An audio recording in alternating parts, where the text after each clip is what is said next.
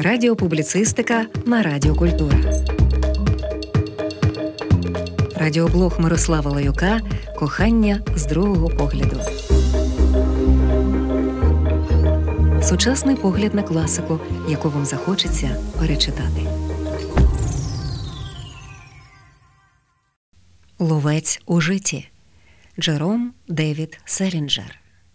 Коли уперше почув, що убивця Джона Леннона заявив, ніби саме ця книжка спровокувала його застрелити лідера Бітлз, я не був здивований. Багато хто стверджує, що ця книжка провокує на бунт. Так, убивця Леннона ідіот. Але сильна література це сильна література. Наслідки такого читання непередбачувані. Бо зазвичай такі персонажі, як, наприклад, Голден Колфілд, стають архетипічними. І тому кожен заповнює цю оболонку своїм змістом. І цей зміст дуже часто є найпростішими і найглибшими травмами та комплексами.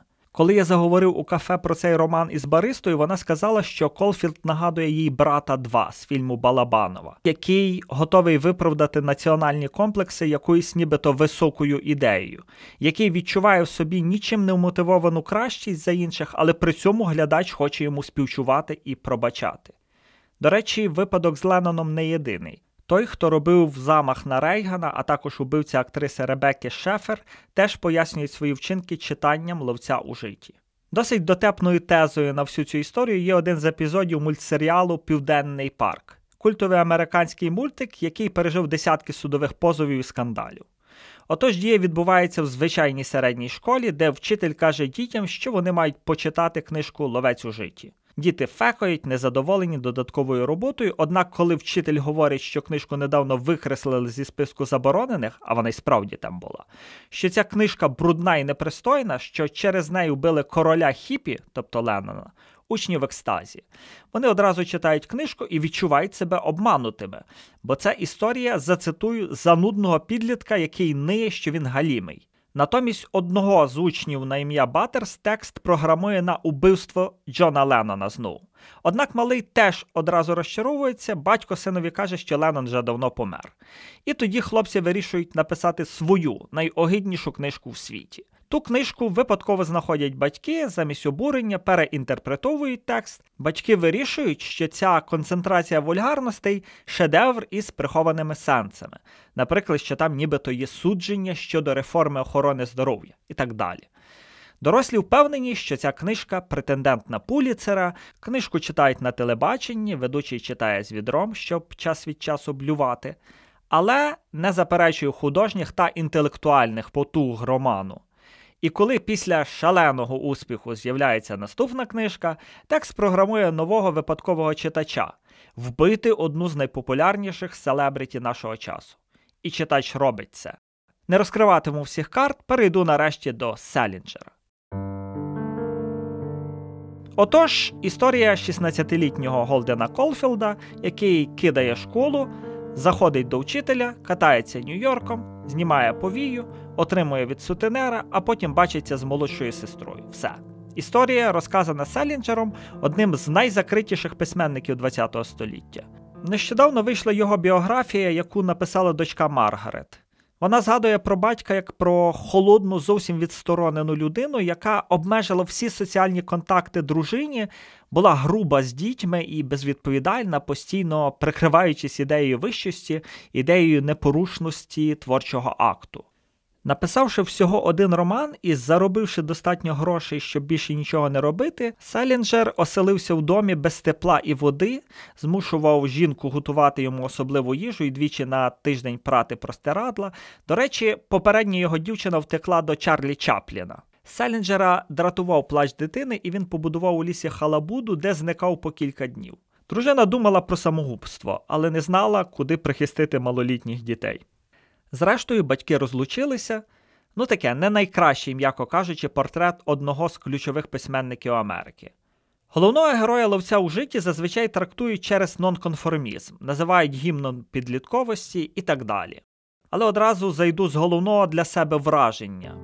Попри те, що це роман про Нью-Йорк, що це роман про підлітка, для мене це текст про Другу світову війну, передусім. Селінджер був добровольцем американської армії, серед тих, які висадилися в Нормандії і спробували дати бій нацистам. його полк серед тих, які зазнали найбільше втрат. І писав Селінджер цей роман на війні. Після війни він був співробітником американської контррозвідки, і його перша дружина нацистка, яку він же й арештував. Правда, розлучився з нею теж дуже швидко. Це дуже загадкова історія, про яку майже немає даних. В документі про розлучення зазначено, що це сталося через надання неправдивих свідчень. Запам'ятайте це формулювання, коли читатимете, як Колфілд характеризує людей, яких знає. Перед одруженням же в 45-му у Селінджера був нервовий зрив, він лікувався у спеціальному закладі і згадував, що так і не позбувся протягом життя спогаду про запах паленого м'яса. Голден Колфілд має досить багато симптомів, присутніх у людей із ПТСР. Депресія і тривожність, недовіра до всього, бунт, що чергується із пригніченням, проблеми з пам'яттю, апатія, фобії, нав'язливі спогади, а потім гіперактивність. Зберігся фронтовий лист Селінджера до Гемінгвея. Я його вперше прочитав нещодавно, і найбільше впадає в око порада чи то наказ Селінджера Гемінгвеєві Не продавай свій новий роман кіношникам. Ти ж багатий, каже Селінджер. Не роби цього. В романі герой зневажає свого брата, який сидить у Голлівуді і продає талант. Він же колись писав прекрасну прозу. До речі, Колфілд не дуже позитивно говорить і про творчість Гемінгвея. І тут для мене з'являється ще один ключовий мотив Селінджера подвійні стандарти як основа поведінки людини. Не поспішайте обурюватися, спробую пояснити. Насамперед про кіно. Як відомо, Селінджер забороняв екранізацію ловця у житті і був проти будь-яких дій в цьому напрямку. Однак є свідчення, що він сам хотів стати актором. Також не дуже відомий факт про те, що він дозволив екранізацію однієї зі своїх новел і вийшов фільм, що називався Моє дурнувате серце. Він навіть мав номінацію на Оскара. Однак це таке в житті всяке буває. Та насмілюся припустити цю ідею подвійних стандартів він свідомо і програмово закладає у сам текст ловця у житті. Порівняймо цитати. Голден Колфілд каже: Мені подобається Ісус, але не надто турбують інші речі в Біблії. Візьмемо, наприклад, апостолів, вони мене до біса дратують, якщо хочете знати правду. Їм все було добре після смерті Ісуса, однак під час життя вони були йому потрібні як дірка в голові, тільки й робили, що тягли його на дно. Кінець цитати. А тепер згадайте, чому роман називається Ловець у житті. Оскільки для героя важливі лише чисті діти, які ще не стали дорослими, не стали фальшивками, він хоче бути тим, хто стоїть на краю прірви. Неподалік бігають діти в житньому полі, а він ловить їх, коли ті за крок від падіння в провалля. А тепер послухайте ще одну цитату з Євангелія від Луки. І сказав Ісус Симонові: Не лякайся, від цього часу ти будеш ловити людей. Симон це Петро, головний апостол. Тобто Колфілд і ненавидить апостолів, і при цьому хоче ловити людей. У цьому епізоді один з можливих ключів, принаймні я трактую цей текст так. Ви слухаєте Радіокультура. Радіоблог Мирослава Лаюка Кохання з другого погляду. Сучасний погляд на класику, яку вам захочеться перечитати. Щодо інших проявів подвійних стандартів, Колфілд постійно обзиває інших людей несправжніми, хоча часто діє не краще за них. Він виправдовує своє небажання працювати, небажання скласти іспит просто тим, що прагнути до добрих балів це бути phony, тобто фальшивкою. Але коли бачить сестру, що підбурена ним теж хоче втекти з цього огидного соціуму, він відсилає назад її додому і сам відмовляється від витівки. Він плаче. Чому він в кінці плаче? І чому це так сильно? Звісно, декому це може виглядати як банальне ниття хлопчини. Але якщо це роман не просто про підлітка, то тут така складна і така важлива метафора. Так, поки що Колфілдів інфантилізм і бунтарство без причини захищає його юний вік. Але що далі? Ким стане Колфілд? Невизнаним генієм, обивателем чи убивцею Джона Леннона? Серед усього іншого, ти виявиш, що ти не є першою людиною, яка не була збентежена і налякана, навіть пригнічена поведінкою інших людей. Ти зовсім не самотній. Ця інформація тебе схвилює і зацікавить. Багато людей були такими ж морально і духовно стурбованими, як і ти зараз. На щастя, деякі з них вели записи з описами своїх біт. Та, якщо, звісно, хочеш, навчишся у них. Так само інші колись учитимуться в тебе, якщо ти маєш що запропонувати.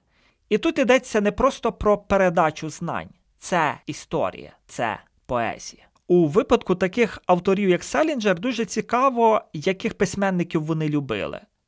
Прочитаю весь ряд, вказаний видавцем журналу Нью-Йоркер, з яким Селінджер співпрацював. Отож, Кафка, Флобер, Толстой, Чехов, Достоєвський, Пруст, Окейсі, Рільке, Лорка, Кітс, Рембо, Бернс, Емілі Бронте, Остін, Генрі Джеймс, Блейк, Колрідж. Для мене найцікавіше називання першого пункту Франца Кафки.